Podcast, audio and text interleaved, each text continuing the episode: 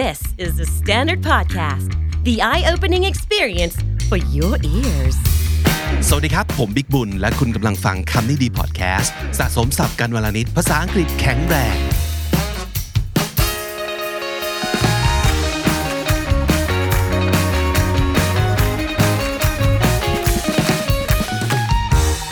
เป็นรายการคำนี้ดีทั้งทีจะไม่มีการพูดถึง word of the year ก็คงจะเป็นไปได้ครับ เพราะว่าปีที่แล้วก็ไม่ได้ทำทำไมไม่ได้ทำคือไม่เข้าใจเหมือนกัน แต่เอาเป็นว่าปีนี้เดี๋ยวเราจะย้อนความให้ด้วยละกันนะครับ ว่าแต่ละสำนักของ dictionary ที่เราชื่นชอบ แล้วก็ใช้ไปบ่อยเนี่ยเขาเลือกคำไหนเป็น word of the year บ้างสำหรับปี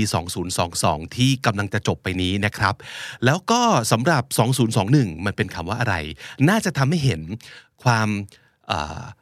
แตกต่าง ของบริบท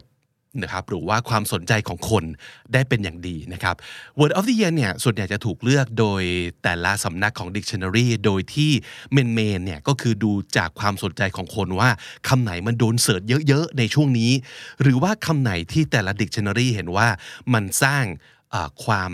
เปลี่ยนแปลง หรือว่าเป็นคำที่เป็น keyword ของช่วงปีที่ผ่านไปนะครับ มาดูกันไปทีละ สำนักเลยละกัน เริ่มต้นจากออกซฟอร์ดนะครับ วันนี้เราจะมี5 dictionaries ด้วยกันนะครับ มี Oxford Collins Cambridge Merriam Webster แล้วก็ dictionary.com นะครับ5สำนักเริ่มต้นที่ Oxford ครับ ปีที่แล้ว Oxford ให้คำว่า vax V A X vax ก็มาจากวัคซีนนั่นเองนะครับ vax เป็น word of the year 2021 ปีนี้ให้คำว่า goblin mode Goblin Mode Goblin คืออะไรก่อนดูรูปครับนี่แหละคือเจ้าตัว Goblin นะครับซึ่งก็มีหลากหลายหน้าตาแล้วแต่ในมันจะเข้าไปอยู่ในบริบทเรื่องราวอะไรนะครับแต่ที่ทั้งหมดนี้มีอยู่ร่วมกันก็คือเป็น ugly creature เป็น small ugly creature that likes to trick people or cause trouble ก็เป็นตัวป่วนสัตว์ประหลาดตัวป่วน ปีศาจที่หน้าตาไม่ได้น่ารักเท่าไหร่ แต่ว่าจะมีความ เนี่ยอย่างที่เห็นนะครับ เพราะฉะนั้น Goblin Mode โหมด Goblin ของแต่ละคนเนี่ยอาจจะหมายถึงโหมดที่ไม่แคร์แล้วซึ่งใดๆนะครับจากการที่เราต้องรู้สึกว่าต้องรักษาลุคต้องรักษาภาพนะครับการที่จะต้องแบบเสื้อผ้าหน้าผมเพื่อเอ่อ represent ตัวเองผ่านโซเชียลมีเดียได้ก็ตามทีเมื่อเข้าสู่ Goblin Mode ก็คือกูไม่สนแหละ สักอย่างเดียวนะครับ เอาสบายไว้ก่อน แล้วก็ไม่แคร์โดยสิ้นเชิงว่าคนอื่นจะคิดยังไง นั่นคือคาว่า Goblin Mode นะครับเขาบอกว่ามันคือ unapologetically self-indulgent unapologetic คำนี้เคยพูดถึงเอ่อเอาไว้แล้วในคำนี้ดี up level นะครับ ย้อนกลับไปดูได้ unapologetic ก็คือไม่รู้สึก ต้องขอโทษขอโพยอะไร unapologetically self-indulgent self-indulgent ก็คือ ตามใจตัวเองสุดๆ ตามใจตัวเองโดยที่ไม่รู้สึกว่าต้องขอโทษใคร ไม่รู้สึกเสียใจ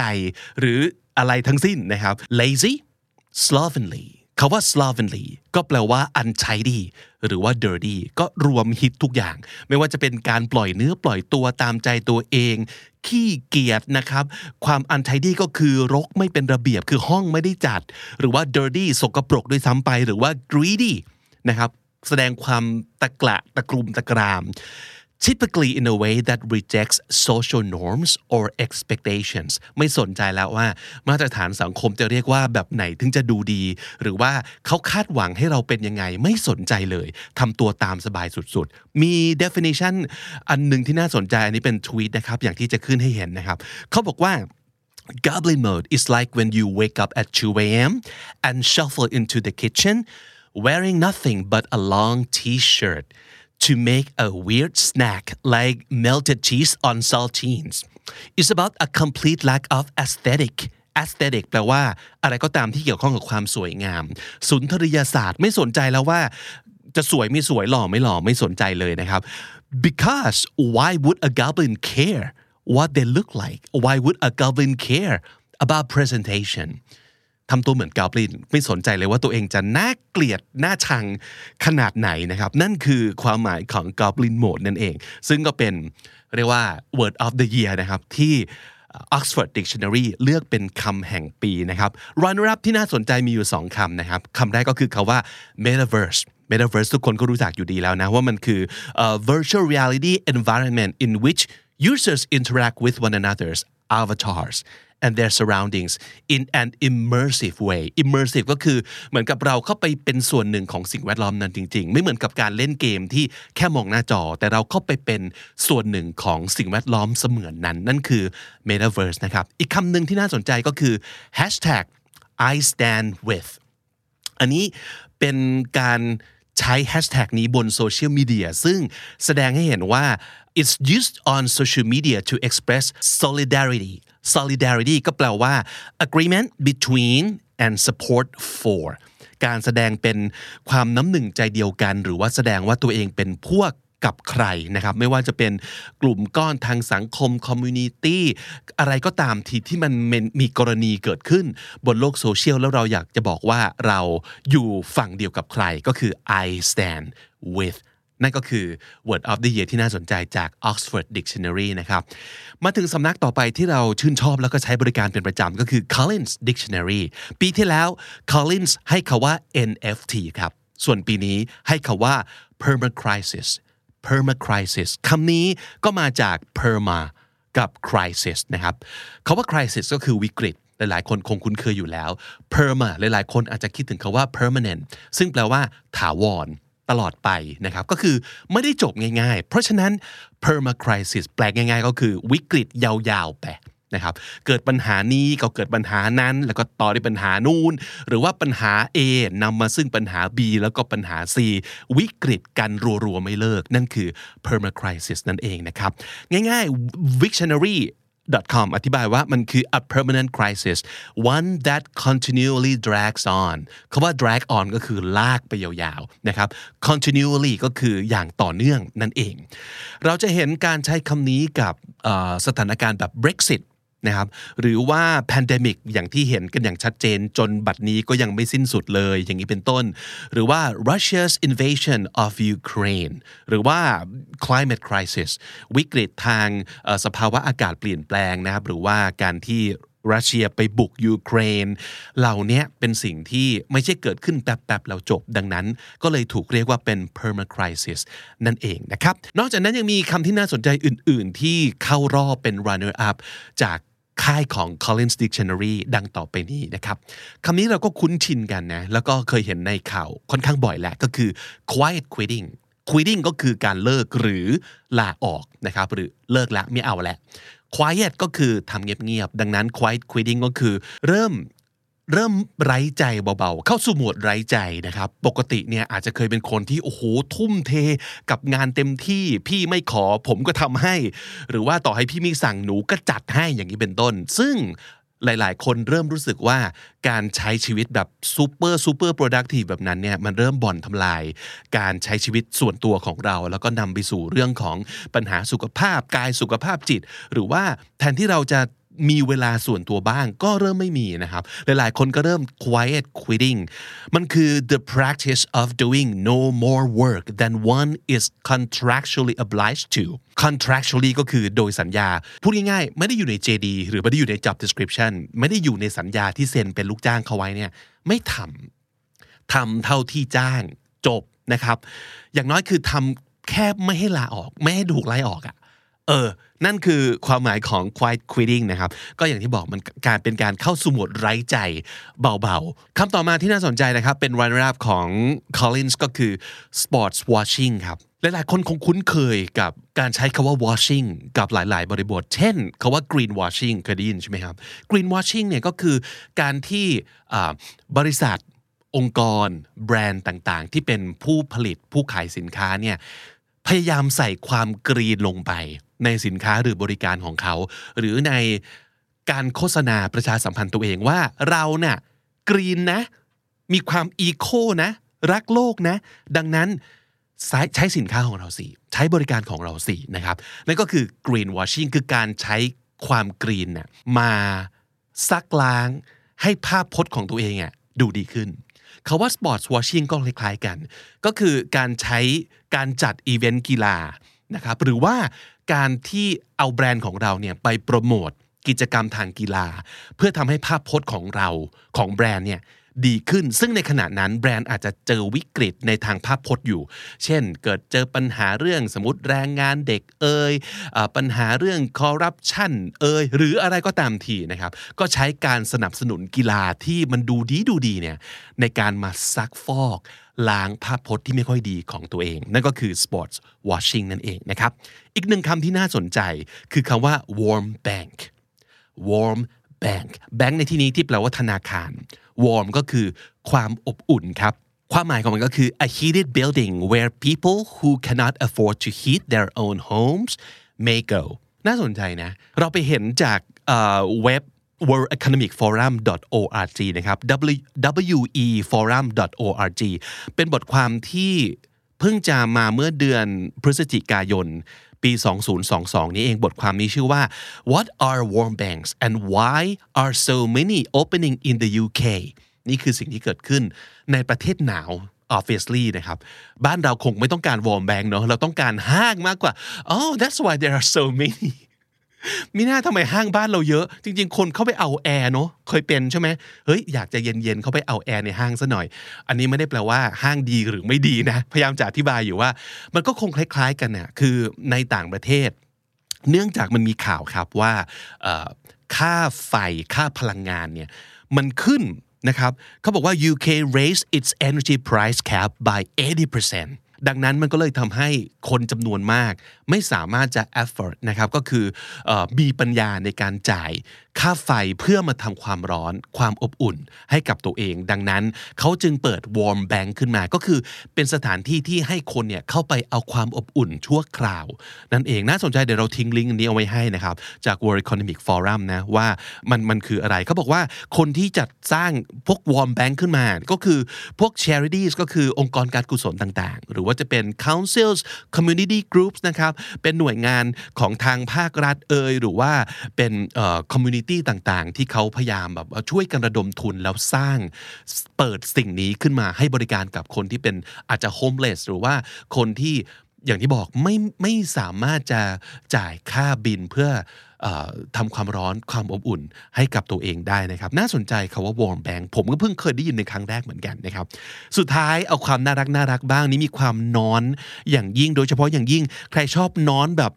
คอร์กี้อย่างเงี้ยรู้จักหมาพันธุ์คอร์กี้อะขึ้นรูปนะครับคอร์กี้หมาเจ้าหมาขาสั้น ที่มีลักษณะของก้นอันน่ารักนี้นะครับแล้วก็ค่อนข้างเป็นพันธุ์ที่โด่งดัง ได้รับความนิยมมากๆเลยทีเดียวนะครับ ลองนึกถึงภาพคอร์กี้หรือจะเป็นหมาพันธุ์อื่น ๆ หรือ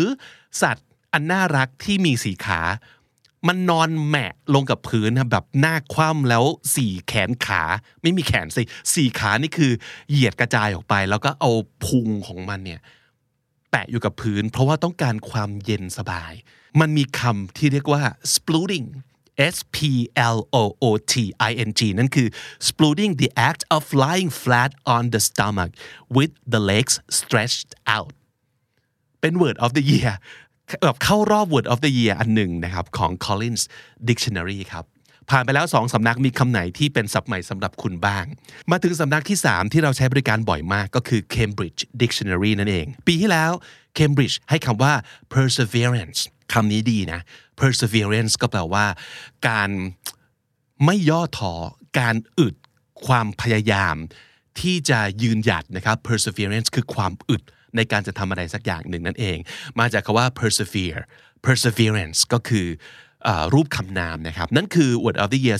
2021 ของ Cambridge ปีนี้ให้คาว่า Homer Homer H O M E R มีสองความหมาย ความหมายแรกก็เป็นคำย่อ หรือว่าเป็นชื่อเล่นของคาว่า home run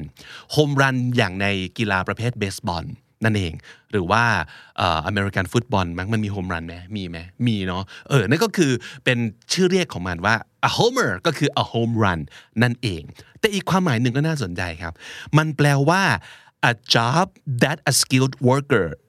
such as a work painter a house painter or a hairdresser does for a private customer in their customer's home ก็คือใครก็ตามทีที่เป็นช่างฝีมือ ในอย่างในที่นี้เขายกตัวอย่างว่าเป็น house painter คือช่างทาสี หรือ a hairdresser คือช่างตัดผม ซึ่งเดินทางไปทำงาน เป็นการส่วนตัวให้กับลูกค้าถึงที่บ้าน อย่างเช่นในช่วงโควิดนึกออกไหมครับ ช่วงแรกที่ร้านตัดผมต้องปิดเนี่ยเราก็จะมีพี่ช่างตัดผมที่เขามาให้บริการตามบ้าน ก็คือติดต่อแล้วก็ให้มาตัดผมที่บ้านเลย หรือว่าติดต่อช่างไม้ให้มาทำงานไม้ที่บ้าน ติดต่อช่างสีให้มาทาสีให้ที่บ้าน งานนั้นแหละ เรียกว่า a homer a homer ก็คืองานจ็อบที่ช่างฝีมือเหล่านี้เขามาทำให้กับเราที่บ้านนะครับ ตัวอย่างเช่นตัวอย่างเช่น อาจจะมีคนติดประกาศว่า I am a fully qualified joiner looking for homers in the Kingston area ผมเป็น joiner joiner แปลว่า a woodworker คือช่างไม้ looking for homers in the Kingston area ก็คือผมอยากได้จ็อบตามบ้านจ็อบตามบ้านนั่นคือประมาณว่า homer home ก็คือบ้าน a homer ก็คือไปรับจ็อบตามบ้าน โดยเฉพาะอย่างยิ่งช่างฝีมือเหล่านี้นะครับ นี่ก็เป็นคำที่ไม่เคยได้ยินอยู่แล้ว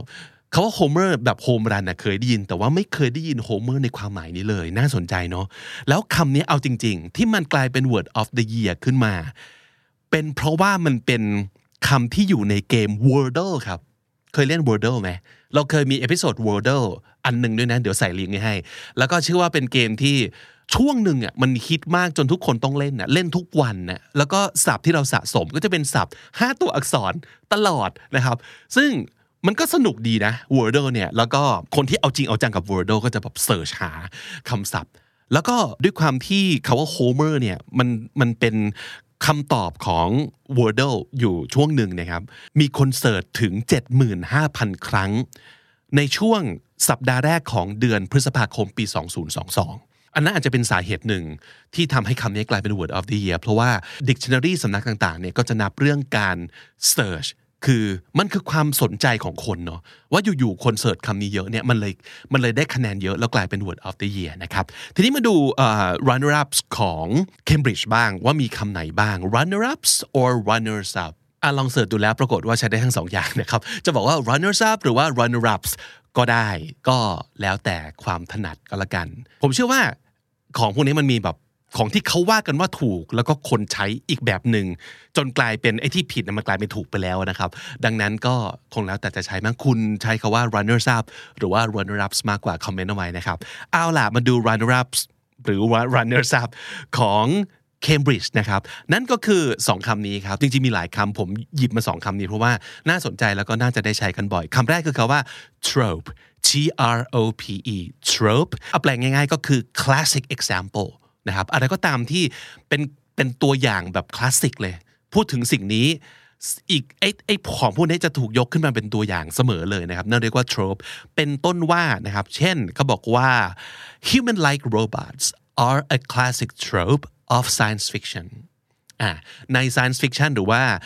นวนิยายวิทยาศาสตร์ทั้งหลายเนี่ยก็จะมีการฉายภาพของหุ่นยนต์ ซึ่งเป็นแบบ humanoid นะครับก็คือหุ่นยนต์รูปร่างเหมือนมนุษย์ มันเหมือนจะเป็นภาพจำเลยว่า ทุกครั้งที่มีการพูดถึงแบบไซไฟเนี่ยมันจะต้องมีหุ่นยนต์อีหน้าตาแบบนี้เพราะฉะนั้นอีหุ่นยนต์หน้าตาแบบนี้ก็ถือว่าเป็นโทรปของไซไฟอย่างนี้เป็นต้นนะครับ อีกคำหนึ่งที่น่าสนใจคือคำว่า tacit tacit สะกดว่า T A C I T tacit มันแปลว่า รู้รู้กันโดยไม่ต้องพูดตรงๆ เป็นต้นว่า there was a tacit understanding that we didn't want to see each other again อาจจะไม่เคยบอกบอกเลิกแล้วก็ชี้หน้าบอกว่าต่อไปนี้ไม่ต้องมาเจอหน้ากันอีกนะ แต่ว่าด้วยการกระทำด้วยคำพูดหรืออะไรก็ตามเนี่ยมันเป็นการรู้กันอยู่แล้วโดยไม่ต้องพูดออกมาว่า ต่อไปนี้ไม่ต้องมาเจอหน้ากันอีกแล้วเนาะประมาณนั้น นั่นคือคำว่า tacit นั่นเองนะครับ ไปที่สำนักที่ 4 ครับ Merriam Webster อันนี้ก็คิดมาก ๆ เราใช้บริการเขาบ่อยมาก ๆ เหมือนกัน ปีที่แล้วเนี่ย 2021 Merriam Webster ให้คาว่า vaccine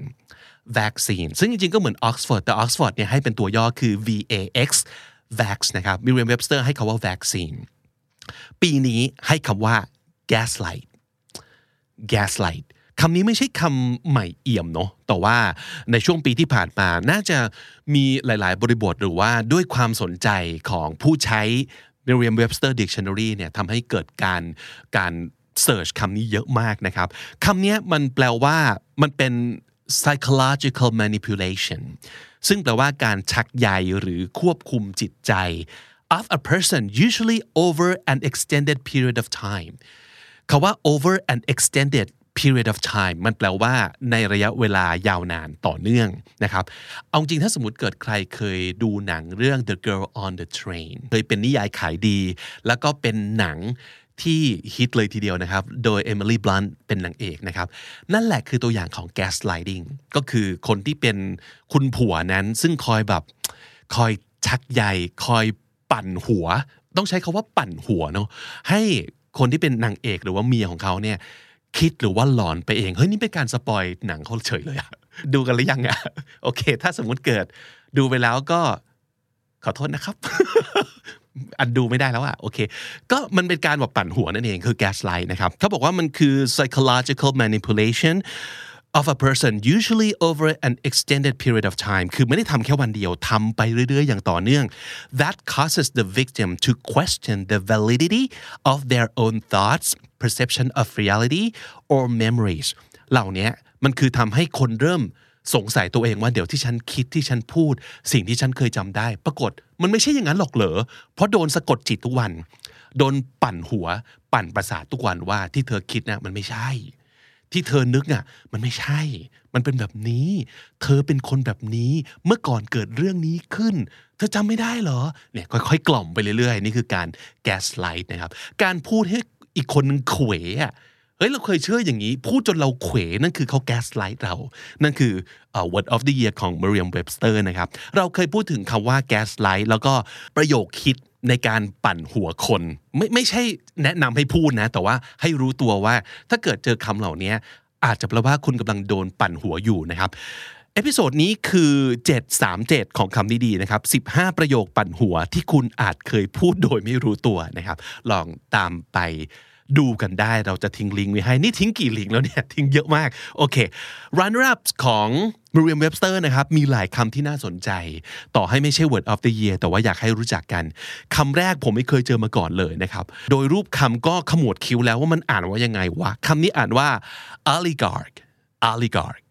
oligarch O L I oli G A R C H garg oligarch แปลว่า someone who is extremely rich and powerful นะครับ especially a person from Russia who became rich after the end of the former Soviet Union ก็คือคนที่รวยมากๆ แล้วก็มีอิทธิพลมากๆ ซึ่งมันมีที่มาจากตั้งแต่สมัยแบบการล่มสลายของโซเวียต สหภาพโซเวียต แล้วก็มีคนบางคนเนี่ยที่รวยจากเหตุการณ์นั้นนะครับ ในภาษากรีกรากของคำว่า อันนี้ต้องต้องพลิกให้มันกลายเป็นคำนามอีกตัวหนึ่งนะ ก็คือ oligarchy oligarchy คำนี้มันแปลว่า rule by the few ถูกปกครองด้วยคนไม่กี่คนนะครับ เพราะฉะนั้นคาว่า oligarchy เนี่ยก็เป็นสภาวะอย่างหนึ่งของคนที่เป็น oligarch ซึ่ง oligarch คือคน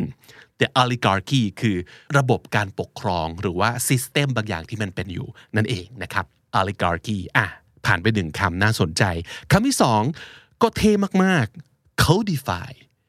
ซึ่งเห็นหน้าตาแล้วก็น่าจะเดาออกก็มาจากคำว่าโค้ดแต่โค้ดในที่นี้ไม่ใช่การโค้ดแบบ programming คอมพิวเตอร์นะ แต่โค้ดอีกความหมายหนึ่งเนี่ยมันแปลว่า law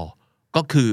กฎหมายหรือว่ากฎนะครับ ใครเคยดู How I Met Your Mother มันจะมี bro code ก็คือเป็นกฎระหว่างคนที่เป็น bro ด้วยกันอะไรอย่างนี้เป็นต้นนะครับ เพราะฉะนั้นโค้ด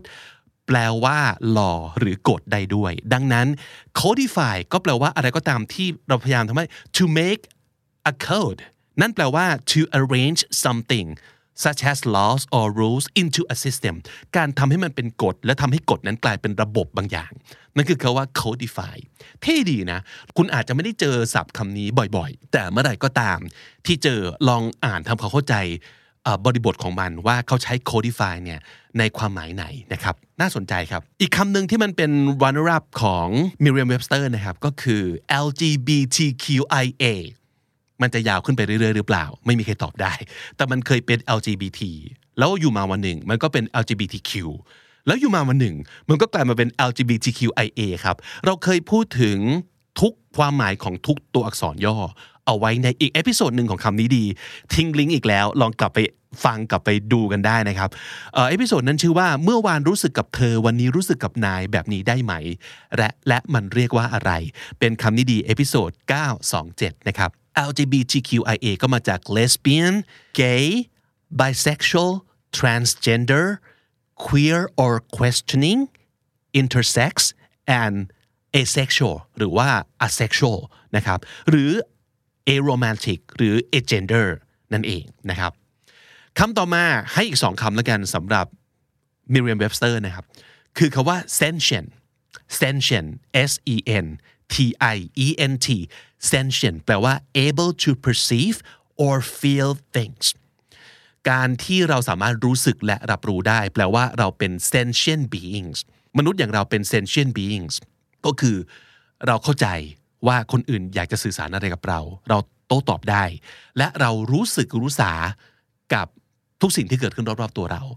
ก็อาจจะมีคนสงสัยว่า แล้วอย่างต้นไม้เนี่ยเป็น sentient being หรือเปล่า ก็อาจจะมีคนถกกันอยู่ว่า ต้นไม้มันเข้าใจหรือเปล่าวะ ต้นไม้มันรู้สึกหรือเปล่าวะ เปรียบเทียบกับน้องหมาน้องแมวสัตว์เลี้ยงของเรา ซึ่งเขาบอกว่ามันก็คือ sentient being นะ มันรู้สึกได้มันเข้าใจได้ แต่ต้นไม้ใช่ sentient being หรือเปล่า อย่างนี้เป็นต้นนะครับ อันนี้ก็เป็นคำหนึ่งที่น่าสนใจเหมือนกัน และสุดท้ายของ Merriam-Webster ครับให้คาว่า queen consort queen consort เขาว่า queen consort แปลว่า the wife of a reigning king เขาว่า reigning R E I G N I N G แปลว่าที่กำลังครองราชอยู่ แปลว่าก็คือสมเด็จพระราชินีนั่นเองนะครับ เป็นอัครมเหสีของกษัตริย์ที่ยังครองราชสมบัติอยู่ นั่นคือว่านั่นคือคำว่า queen consort นะครับ มาถึงคำสุดท้ายของสำนักที่ 5 ที่เราเก็บ word of the year มาฝากนะครับ จาก dictionary.com นั่นเองนะครับ ปีที่แล้ว dictionary.com ให้คำว่า allyship allyship คาว่า ally a l l y นะครับ ship คือ s h i p ship เดียวกันกับที่อยู่ในคาว่า friendship relationship นั่นแหละ allyship แปลว่า ความเป็นพันธมิตรกัน ไม่จำเป็นว่าเราต้องเป็นคนเหมือน ประเภทเดียวกันหรือสังคมเดียวกัน เราก็มี allyship กันได้ เช่น คนที่เป็น straight man อาจจะมี allyship กับคนใน LGBTQ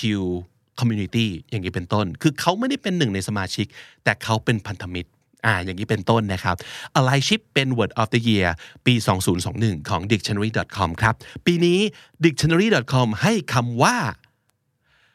woman เป็นคำที่ธรรมดา สามัญมาก ๆ จนหลาย ๆ คนอาจจะงงว่า เฮ้ยทำไมคาว่า woman มันกลายเป็น word of the year ขึ้นมาได้ มันมีสาเหตุนะครับ นั่นก็คือในช่วงต้นปีที่ผ่านมานี้นะครับ ทาง US สหรัฐอเมริกาเนี่ยเขาก็มีการจะเลือก Supreme Court ซึ่งก็คือผู้พิพากษาศาลสูงสุดของสหรัฐนั่นเองนะครับ แล้วก็มีนอมินีคนหนึ่งนะครับ ชื่อว่า Judge Ketanji Brown Jackson ซึ่งเป็นผู้หญิง ผิวดำนะครับ คนนี้ก็เป็นตัวเต็งแล้วก็ที่สุดแล้วก็คือได้รับตำแหน่งนะครับ แล้วก็ขณะที่มี hearing อยู่เนี่ยเขาก็ถูกแบบซักฟอกด้วยคำถามต่างๆ ด้วยประเด็นด้วยกรณีต่างๆ เพื่อที่จะรู้ว่าเธอมีความสามารถ เธอมีความคิด เธอมีจุดยืนอย่างไรบ้าง และหนึ่งในคำถามที่เป็นประเด็นขึ้นมาที่นำมาสู่การเสิร์ชหาคำว่า woman เนี่ยก็มาจากคำถามของ Senator Marsha Blackburn นะครับที่ถามว่า Can you provide a definition for the word woman คุณสามารถจะให้คำจำกัดความของคำว่าผู้หญิงได้หรือไม่ที่ถามอย่างนี้เนี่ยเพราะว่าทุกวันนี้มันมีกรณีของ transgender ซึ่งจะมีการถกเถียงกันอยู่ว่า ตกลง transgender woman เป็น woman หรือเปล่า หรือว่า transgender man เป็น man หรือเปล่า จริง ๆ แล้วเนี่ยถ้าสมมติเกิดไม่เกี่ยวข้องกับอะไรเลยเนี่ยมันก็คงแล้วแต่คนตีความ แต่ว่ามันสำคัญเพราะสิ่งสิ่งเหล่านี้ ที่มันจะถูกนิยามโดยกฎหมาย ให้เข้าใจตรงกันเนี่ยมันเกี่ยวข้องกับหลายอย่างมาก มันเกี่ยวข้องกับกฎหมายที่จะไปมีผลกระทบต่อชีวิตของคนที่เป็นทรานส์ทั้งหลาย ดังนั้นคำถามนี้ก็เลยถูกถามกันอยู่บ่อยๆ เพราะฉะนั้นคำถามนี้ can you provide a definition for the word woman คือ senator ท่านนี้ก็ถาม senator ท่านนี้ซึ่งเป็นผู้หญิง ก็ถามจัสท่านนี้ซึ่งเป็นผู้หญิงว่าคุณสามารถนิยามคำว่าผู้หญิงได้หรือไม่